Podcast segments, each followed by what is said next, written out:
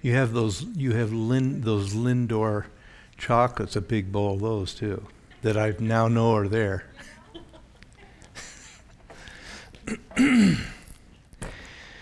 okay. Let's start with prayer. Father in heaven, we're grateful for today. Thank you, Lord, even as we were worried about the weather and activities outside and so forth. We just thank you for helping there. Be with us, we pray, in our meeting this evening and help us learn of your, your word and the thoughts of your heart. In Jesus' name, amen.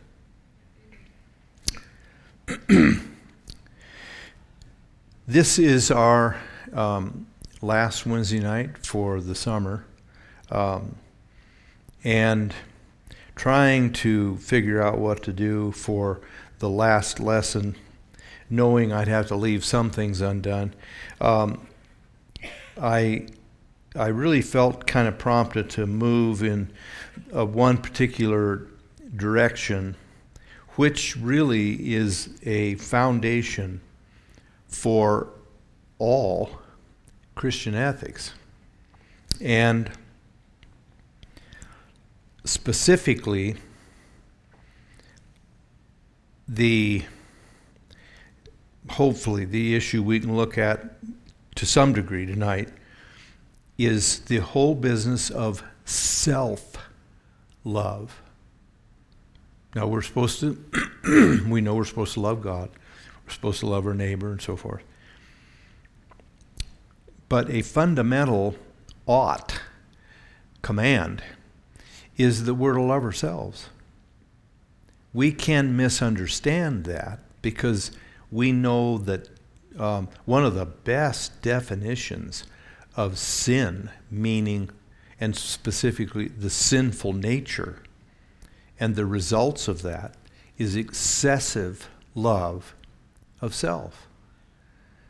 So the quandary is how do we avoid the pitfall of excessive, improper love of self while properly loving ourselves?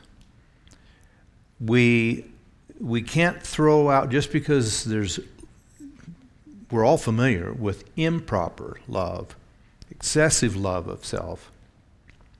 We can't let that blot out the notion that we can properly love ourselves. Now, um, I want you to define some things here, uh, see if you can. And remember this there's no, well, maybe I shouldn't go. I was going to say there's no stupid uh, answer, but there might be. um, what is how would you define God's love? First of all. Pardon me? Yeah, but that um, that's not a stupid answer, but it's um, it's incomplete, I guess you'd say. Um, What is, well, just maybe a description rather than a definition of God's love toward us? Yeah. While we were yet sinners, he died for us. Okay, while we were yet sinners, he died for us. What is that telling us? If we dive into that verse a little more, what does it say? One huge thing it tells us is that God's love does not depend on the lovability, if you want to use that term, of the object loved. Now, sinful, or let's say human, non godly love, loves based on whether the person is lovable. Um, if they have, you know, if they're difficult people to deal with, if they are a hundred things that would be off putting to us, then the general uh, behavior is avoid them. mistreat them, have nothing to do with them, cut them off, um, because they're not lovable. Well, we all know where we'd be if God had had that kind of love. But God's love is not dependent on the object that's loved. That's a major.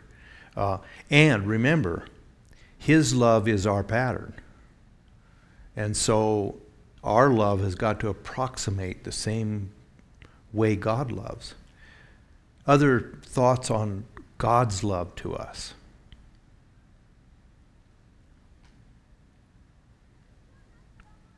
Anybody? Well, same thought, but my word was unconditional. Pardon me? Unconditional. Unconditional love? Well, um, Claire Brooks is she's she's maybe okay, maybe going to make it, but she's teetering right on the edge of you know some kind of rank heresy, but not really. Um, God's love is unconditional to a certain extent. The, the, the extent is part of that very um, statement or that verse, scripture, that his love um, was uh, shown towards us while we were yet sinners. Okay? Um, God's love is totally unconditional in providing salvation, dying for us. Um, but it is not unconditional when it comes to uh, redemption. He offers redemption freely to everyone and gives us the grace to respond back to Him in order to be saved. Okay? That's all unconditional. But if I refuse to believe, even with the help of his enablement to me to believe, I don't go to heaven. Unconditional love stops there. But isn't that still love? It's love that he provides the sacrifice, that he provides the call, the nudging, the strength and ability for us to even respond. There's a massive amount of unconditional, prevenient grace is unconditional. It's to everybody. But it's all, let's put it this way, all of that is rejectable because I have free will. So I can end up in hell over everything God tried to do to draw me to himself. The only place, and I'm, you're not that much heretic at all, um, the only place that we can get into a false sense of God's unconditional love is especially regarding Christians who don't follow God, or professing Christians who don't follow God. Well, his love's kind of unconditional. It's basically it is in some ways, when you carry it out that far, um, it becomes a part of the Calvinistic notion of um, unconditional eternal security. Doesn't matter what you do, well, God's love is unconditional. No, it isn't. Um, I can walk away. But even then,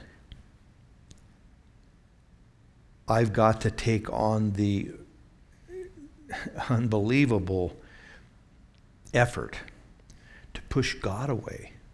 And I have to do it repeatedly because He doesn't quit. So, um, His love, so you're correct. His love is unconditional. It doesn't depend on the object, uh, object goodness or lovability of the object that He loves. Yeah. So I have a question though. Do does God, I would assume, still people like going with the unconditional? Um, when someone goes to hell, do you think that God still loves them and he's grieving that they went to hell and he's not gonna pull them out because of it? But so I- I, because I was thinking the same thing, unconditional. Yeah. It and yeah. I, I don't think, you know, that there's any hint in Scripture that would help us there other than everything everything we do find in scripture regarding judgment day the sentence passed on people as I think off the top of my head, there's no case where there isn't mention of retribution, anger, you know, wrath. I was talking to somebody today. Um, you know, the scripture says um, God's wrath will come up in his face. And he will rise, it says, off of his throne and shake terribly the earth. The, every picture of, of judgment and post judgment is of deserved wrath, condemnation, judgment. Well, like Paul talked about. Um, angels said, fiery um, Christ and the angels returning to earth, taking uh, flaming vengeance on those who do not believe. So they're given what they have rejected on the part of God, there's deserved and a very apparent prophecy that there will be uh, terrible wrath. But what, what God's own heart, He's not willing that any perish, which is why He tarries so long as it is, you know. Um, but we're only speculating. But that's, that's a good question. By the way, kind of aligned with that, I think that we get a hint regarding people who are in heaven who have acquaintances or even loved ones that are in hell. I don't believe that they have any memory of that, nor have they any sight of that. Or I don't know how God could, quote, wipe away all tears, no sorrow, uh, no crying, and so forth. Um, it was very clear that the rich man was totally aware of Lazarus enjoying the bliss of heaven. But Lazarus is absolutely n- not remotely shown as having any awareness of the rich man in hell. Now, Abraham in that parable, who represents God, carried on a conversation with the rich man and obviously had, you know, God knows all things. So he has to know everybody that is in hell. I mean, he knows that. Um, but I think the justice of God that that is overly deserved is probably maybe what goes on in God's mind. But that's an interesting question. Now, um, I, I think one definition that we could use of God's love toward us, it's His desire to possess all of us, that He might impart to us Himself and all good which has to do with eternity, blessing now, and so forth. But it, God is, in the proper sense, He wants to possess us so that He can impart His own spirit, His own life, to live in our hearts and do us good. But He can't do it unless He owns us. He does it in a measure in the unconditional love of prevenient grace and so forth, providing, dying for us when we were yet unlovely. But um, he, the blessings of God are only known uh, in their fullness to those who God owns at their permission. Does that make sense? Now, any, any other thoughts, questions?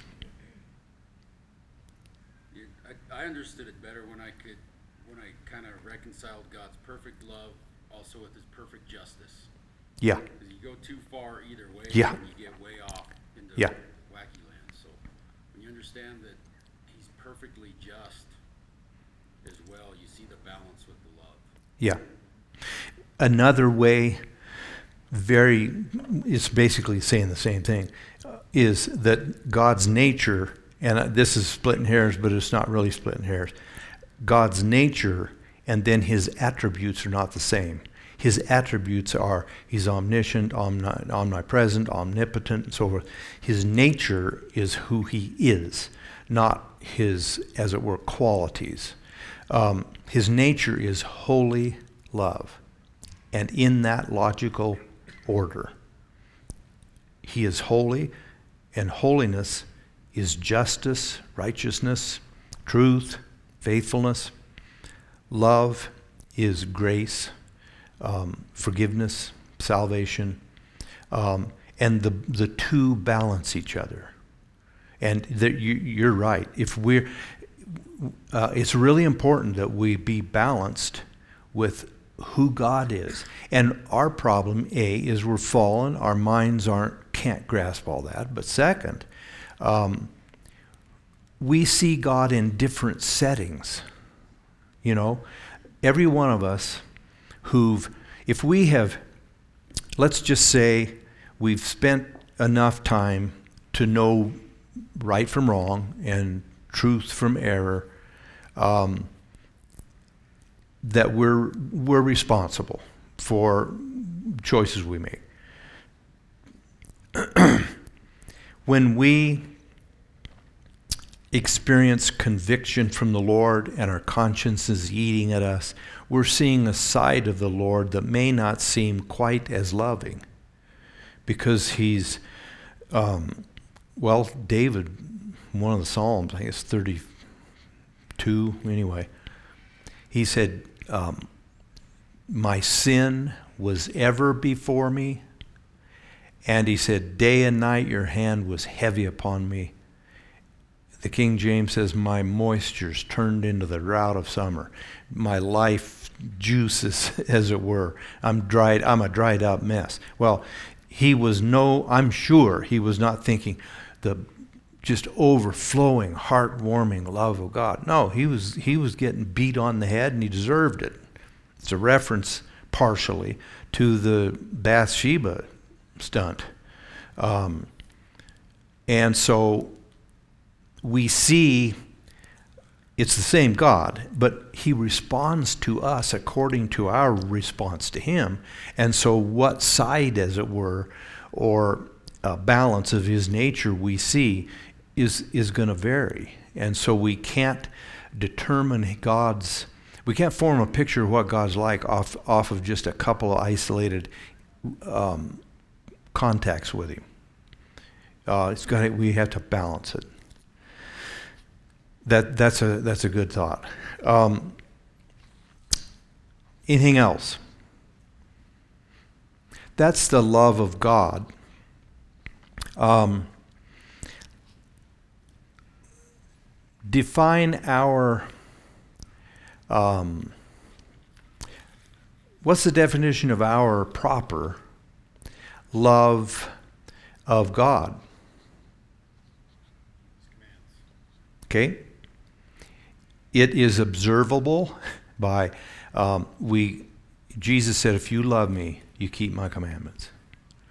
So professed love cannot be separated from obedience. That that's another major issue. It can't be separated from obedience. It uh, loving God and disobeying Him, failing to obey His commandments, is mutually exclusive. You, can't do one and the same same time. When you look at Judgment Day, Jesus at the close of the Sermon on the Mount said to those who proclaim, We did lots of good things for you, and we did them in your name. He said, I never knew you or approved of you. For those, he only, he said, those will enter into heaven who do not believe, do the will of my Father who's in heaven. That's obedience. So it's just absolutely impossible to separate those two. Love for others. What's the definition? Um, a definition of our love for others.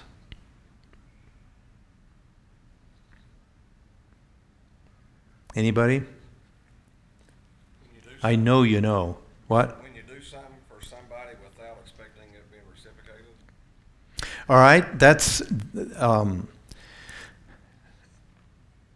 that is one of G. He said Jesus said, invite people to your house for dinner who you know can't have you over to their house next week. It, meaning, yeah, you're not looking for uh, because that's self-centered. Even when I'm doing a good act to someone else, it's really to benefit me.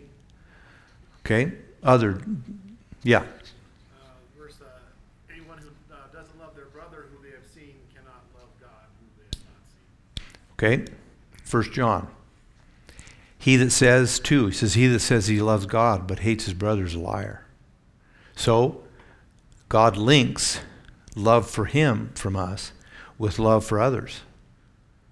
There again is the obedience thing. Um, maybe in, any more definitions? Well, the commandment of love, love your neighbor like you love yourself, Okay. to me is like, like you already love yourself. You, you love yourself more than anybody else in the world because we're super selfish people. So if you can turn that around and truly love someone the way that you already love yourself, Second commandment, first commandment, love the Lord your God with all your heart, soul, mind, strength, your neighbor as yourself. And then Jesus helps us a little bit in the Sermon on the Mount when he says, Do unto others as you would have them do unto you. So that even helps us a little bit to, to uh, measure, okay, I know what I would, I know how I would prefer to be treated.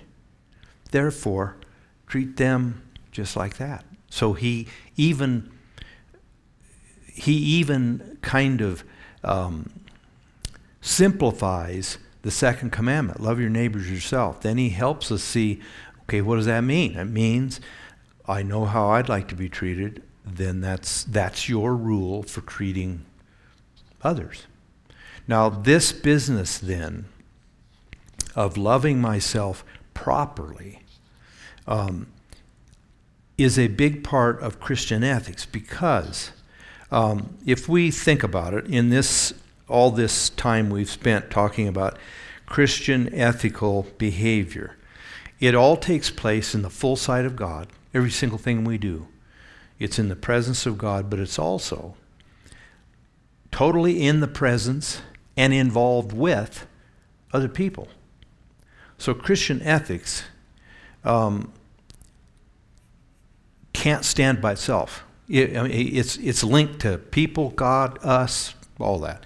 And one of the core definitions is some connection between how I love myself and how I therefore love at that kind of level others. Now, um,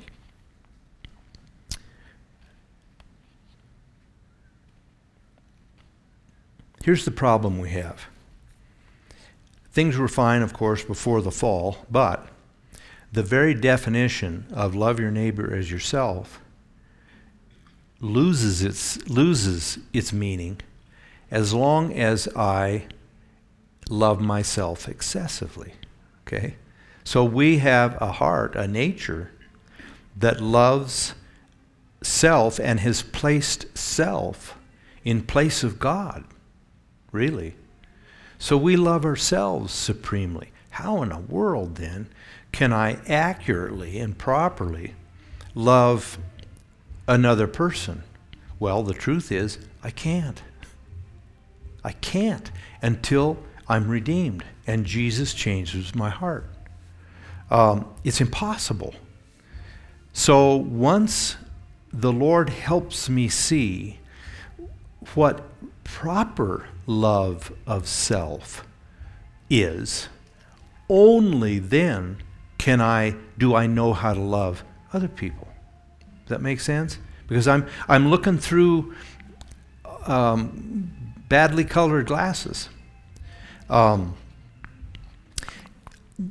everybody, you know, and we throw out these terms, and I think, you know, we don't have any choice in some cases. But um, proper self love, of course, is not um, loving ourselves for our own sake. Loving ourselves for our own sakes is, we would call it narcissism. Now, you know, you don't have to raise your hand and say, well, you know, it's your mother in law or, you know, somebody. But most of us have somebody that we know, maybe in our lives or whatever, that we would say they're narcissists. Everything is about them, their feelings, even if it's somebody else's business. Um, and I could get off on stories here that that I won't um, too much, but um, one of the reasons why, and I'm exaggerating here, so one of the reasons why basically I would rather have waterboarding or a root canal without Novocaine rather than do a wedding, unless it's somebody here that I know well, is because there's always at least one narcissist that's at the wedding and they're at the rehearsal and they're at the cake baking and they're at the decorations. I've had I've had rehearsals with with a a bride just bawling and just whispering to me about her mother. Just just do whatever she says. Except I didn't. And this woman was at me during the rehearsal that I was doing everything wrong, didn't know what I was doing, was telling me I had uh, stuff reversed. You know, the bride wasn't supposed to be given away. That that's not where that goes. That's not when that happens. Um, finally, I just I had to say, look, I've been doing this well over 40 years. This is memorized. I know what I'm doing. Just let us alone. Um, and th- that woman was a pure, boiled, concentrated, freeze dried, self centered narcissist. It didn't matter what anybody else thought, didn't matter that she was ruining for her daughter. It's she knew right, she's going to tell everybody. We all know at least somebody that is somewhere near that, okay? Um, those kind of people are completely, completely blind and incapable of loving somebody else like their, themselves because there's no room for them to love anybody but themselves themselves. That make sense? So they, they, they don't even have any point of reference to know how to behave. And it's something i've discovered dealing with people like that is i think they're almost they're so blinded I'm not excusing them. But sometimes when they're confronted, they look at you with just a blank stare. I don't even know what you're talking about. No, I'm not acting like that. They, they just don't get it. That's the worst case um, scenarios. But, so we're not to love ourselves like a narcissist. On the other hand, we're not to be what I would call self loathing. Um, now, you know, he, here's a problem. Because we're fallen, every one of us, well, there, there might be, you know, a couple of us, maybe, maybe myself, that's not lopsided. Uh, listen, I'm lopsided. And unfortunately, maybe you're not as badly lopsided, but we're all half a bubble off. We, we, we're not well rounded in our temperament, um, and our environment can affect that. Lots of things can affect that. Um, and it can go through life. We can be wonderfully used of God and get right with the Lord and love Him and be used of God. But we're going to have flaws and quirks and um, peculiarities to our personalities. And to use old psychological terms, um, complexes. Um, and those mark us. And they remain often. Um, there's a dear, dear, dear soul um, that I pastored for a lot of years, and um, sharp as can be. Everything she does, work, world, and so forth, gets promoted. Very bright. But she was raised by the most, as she described it, raised by the most perfectionistic mother possible, who would throw the towels out of the linen closet if they weren't if she when she as a kid had folded them after the laundry and stacked them on the shelf do it over. Um, i mean it was worse than boot camp for a kid okay? Well she grew up you know left that warden got married wonderful husband but that has just plagued her and plagued her and she and so what does she do? She thinks she never does a job right. She thinks even if people compliment her they're only doing it because they're trying to make her feel better but they're not telling the truth because they don't really think she did a good job. You understand what i mean? And then you, the devil helps. You transfer that to god. God's never quite happy with me.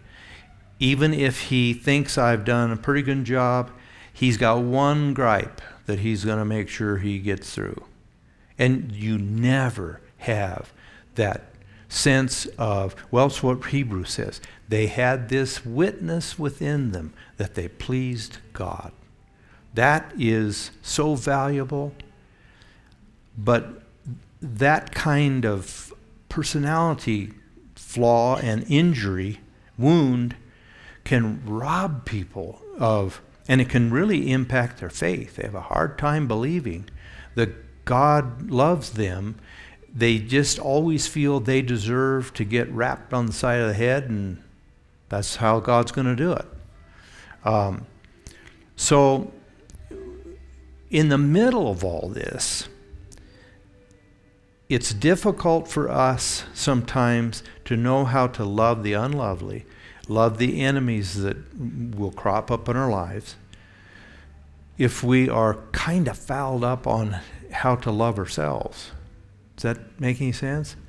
Um, so the, Jesus clearly places that in chronological order before loving my neighbor. I have to have some sense of properly loving myself. Now, um, couple let me kind of skip here. Um, well, let me just give you some things, even if they're a little bit repetitive. Um, here, um, we we're to love ourselves for God's sake. He He made us, and He loves us.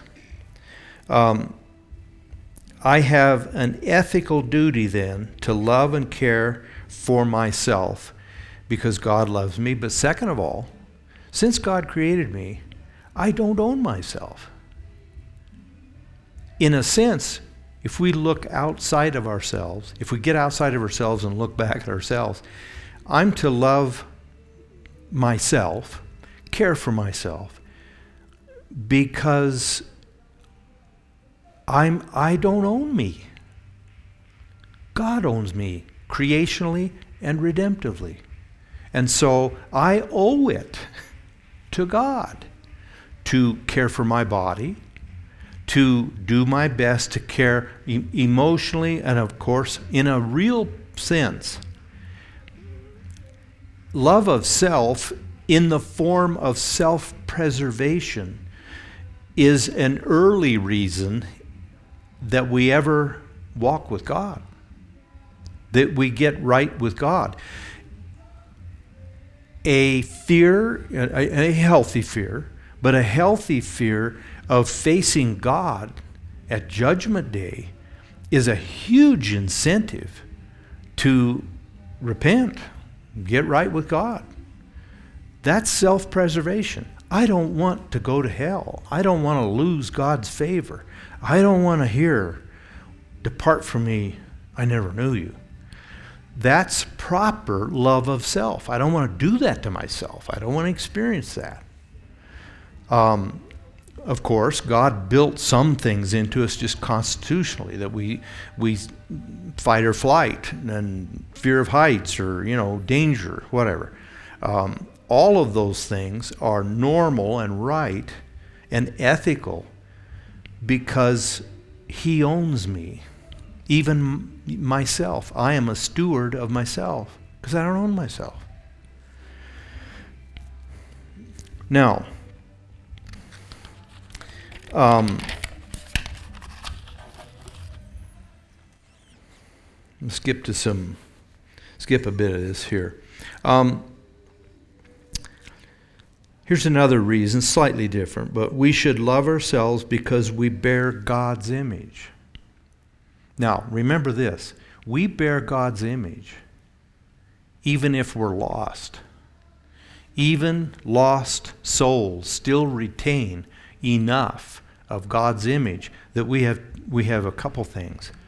In the establishment of the death penalty for taking a human life when Noah got off the ark, Genesis 9, he said, If man sheds another man's blood, by men shall his blood be shed. And then he gave the reason why. He said, For man is made in the image and likeness of God. Now, this is after the flood. So, yes, he got the horribly wicked, irredeemable, he got rid of.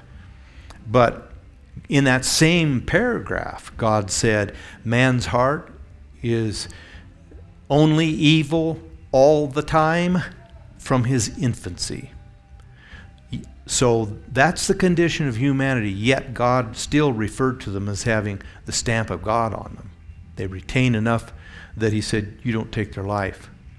James said, Don't even, don't curse another man, another person, because it says he bears the image of God. That's even fallen people, sinful people. People who aren't right with God. We still have enough the image of God, that that's the main reason God said, don't curse somebody. Now, the word curse there um, doesn't mean cussing. Um, in fact, I don't, I don't want to be flippant about God's commandments uh, here. We have to make sure we interpret them right.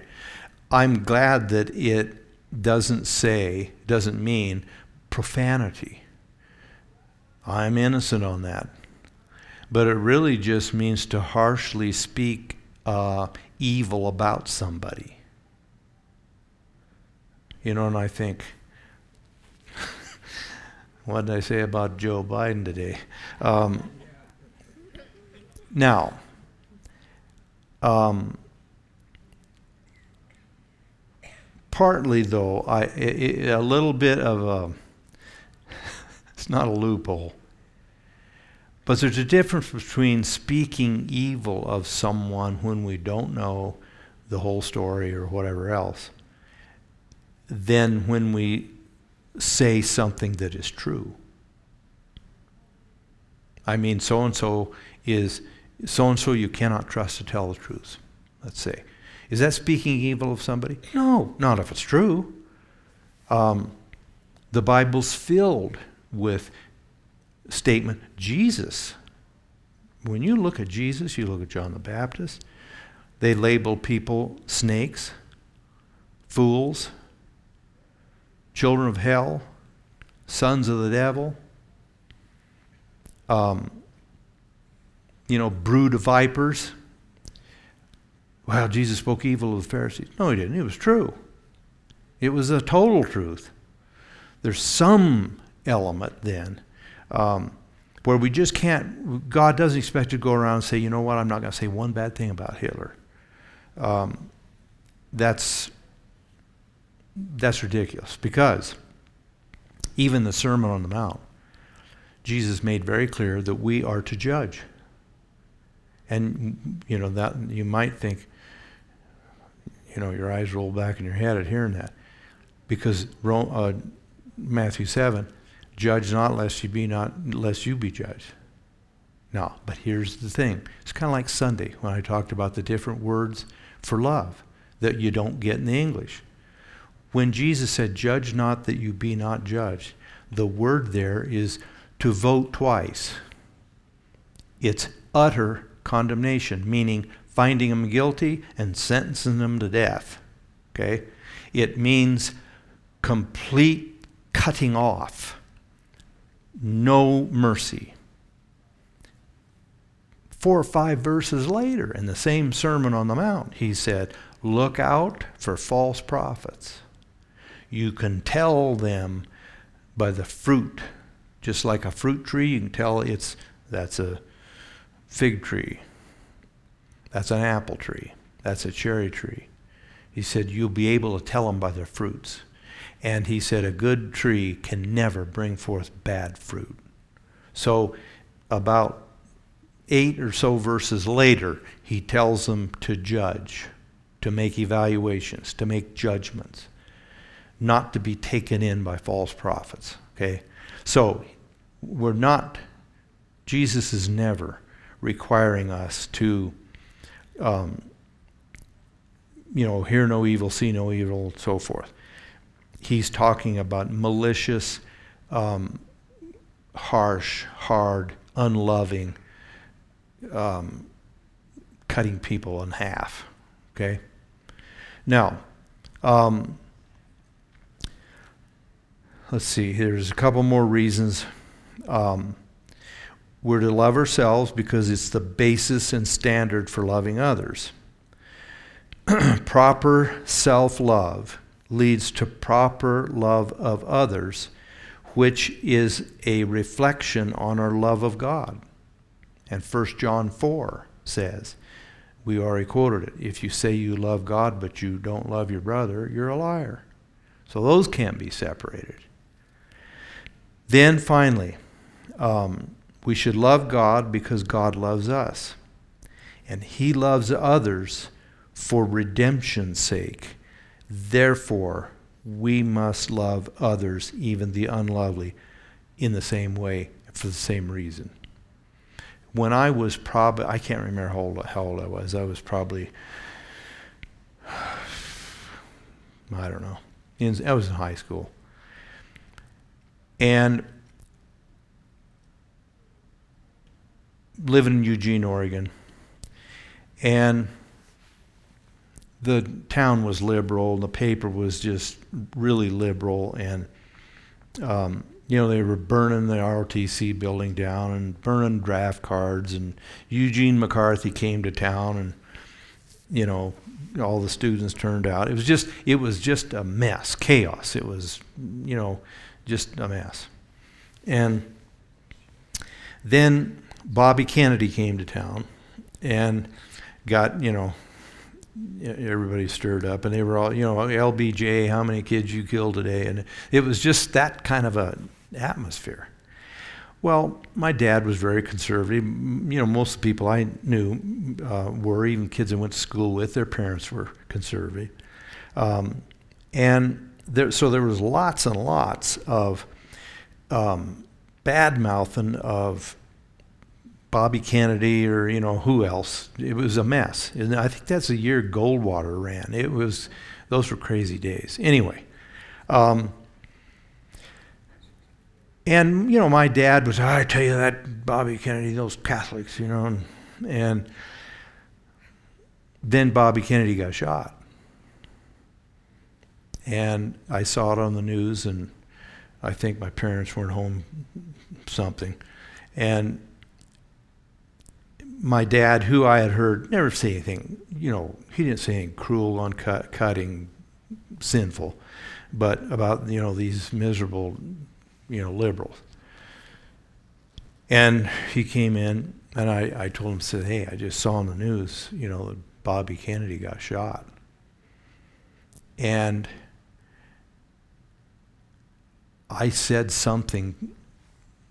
I wasn't Christian at all. I mean, I knew right from wrong, but I, you know, I said something about, you know, I can't even remember what I said, but it was not nice. I still remember the look on his face, and he almost began. He got teary-eyed. He said, "He said, listen. In spite of all that, says he's a soul. He's a never-dying soul." And he said, "I fear." where he went. I don't know, but he said, I fear. Well, that's the way God would think. You know what I mean? Um, doesn't mean you agree with them. Doesn't mean you think they're a great person, but they're a soul. Um, that we always have to have, or we're not really reflecting God's love. Now, does God ever say anything bad about anybody? Yeah. Yeah, he does. okay. Um, again, the seven woes of Jesus in the temple. Um, you know, woe unto you, Pharisees, scribes, Pharisees, hypocrites. Woe unto you, lawyers. Woe unto you, brood of vipers. Um, that would have been quite an interesting sermon, um, quite negative. Um, but those very same people, weeks later, Jesus hung on a cross and then said, Father, forgive them. Now, that doesn't mean when he said they don't know what they're doing, he didn't say they're completely innocent. He didn't mean that. They have no idea the depths of what they're doing. For that sake, forgive them. Don't hold this against them. Stephen, being stoned to death, prayed almost the same prayer, though it's, it's a little bit easier to understand. He said, Lord Jesus, lay not this sin. Okay, think of that. Did he use a euphemism? Lay not this um, misstep. No. He said, This is a sin. This is wicked. This is wrong. Lay not this sin against their charge. Now, the original language is don't make this mark on their record indelible. That helps that un- understand that prayer. Lord, this is a sin, but don't let it be an unforgivable one. Have mercy and room for them to repent even of what they're doing to me right now that helps us. Um, it wasn't a carte blanche, well, we'll just blot it out no matter what they did. No, he didn't pray that. He prayed right. We know he prayed right. He's looking into Jesus' face. Don't make this an indelible mark. Keep them redeemable, salvageable, savable. That's how, then, I think, by extension, we have to deal with enemies. Um, and we, I think,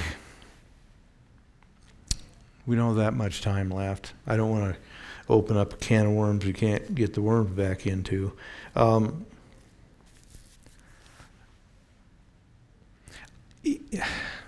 I think in some ways um, there is a balance here and maybe a middle ground between the carte blanche. Um, I just forgive him for shooting my three kids. Wait a minute. Um, they never ask forgiveness. Um, they don't seem to have any remorse at all. Um, am I willing that they remain, like Stephen prayed, not guilty of don't you know an indelible mark on the record? Yeah, I am. I would pray that they would repent, that they'd get right with God, their souls. But to just extend a kind of forgiveness when there is no remorse, no repentance, no, no request for forgiveness, um, is a distortion of the kind of forgiveness or attitude towards enemies that the scripture, I believe, teaches us. We're to love our enemies. What does that mean? I want them to get right with God. From the purity of our hearts, we can say, I don't want any bad thing to happen to them. I don't want them, I don't want them to hit a telephone pole at 85 miles an hour. Um, I don't wish evil on them. Um, God can do that and help us in our heart. Look at the things he, He's forgiven. Look at Paul. Paul always said, even in his late letters, I am the least of the apostles because I persecuted the church. Um, and when Jesus stopped him on the road to Damascus, Saul, Saul, why are you persecuting me? And then obviously forgave him and turned him into an apostle and wrote two thirds of the New Testament. Um, that's God's choice. That's always God's choice. Um, now, what kind of a, a, a, can of worms did I open with that statement about forgiveness? Does that make any sense? That, that, that I think, I hope I'm not off there. Um, you know, Jesus told Peter when Peter said, "Well, if my friend sins, you know, sins against me seven times in a day, or sins against me, how many times should I forgive him? Seven. Um, well, Jesus said, uh, you know, 70 times seven. But the key, I think, was he repents. he comes to me and repents. How often should I forgive him? Well, if he repented, that's, that, that changes the whole equation. Now, any thoughts on whether I'm just nuts? I was just gonna say, like on the forgiveness thing, the thing about forgiveness is I would say that is self-love. Because if somebody's done something to offend you and you can't forgive them, then they hold power over you. They're off doing their thing and you're still stuck. You're shackled to yeah and well and and allowing our hearts to get bitter destroys you.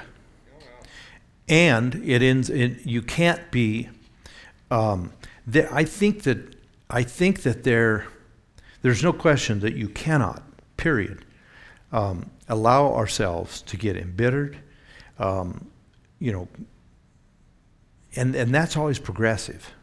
It's degenerative no one stays plateaued in bitterness. It gets worse and worse and worse, and more and more fills their horizon, and it eats them alive, and they're under total dominion of that, while the other person's walking around um, doing, not, you know, they don't even thinking about it.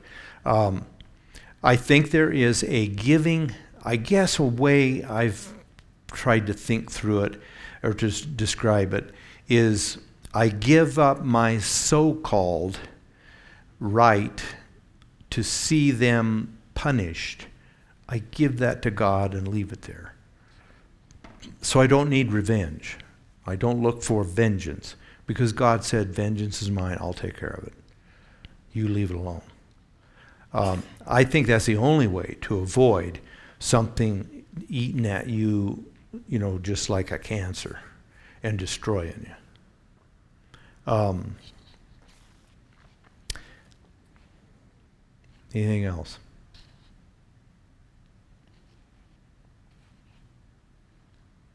One, one last little story here.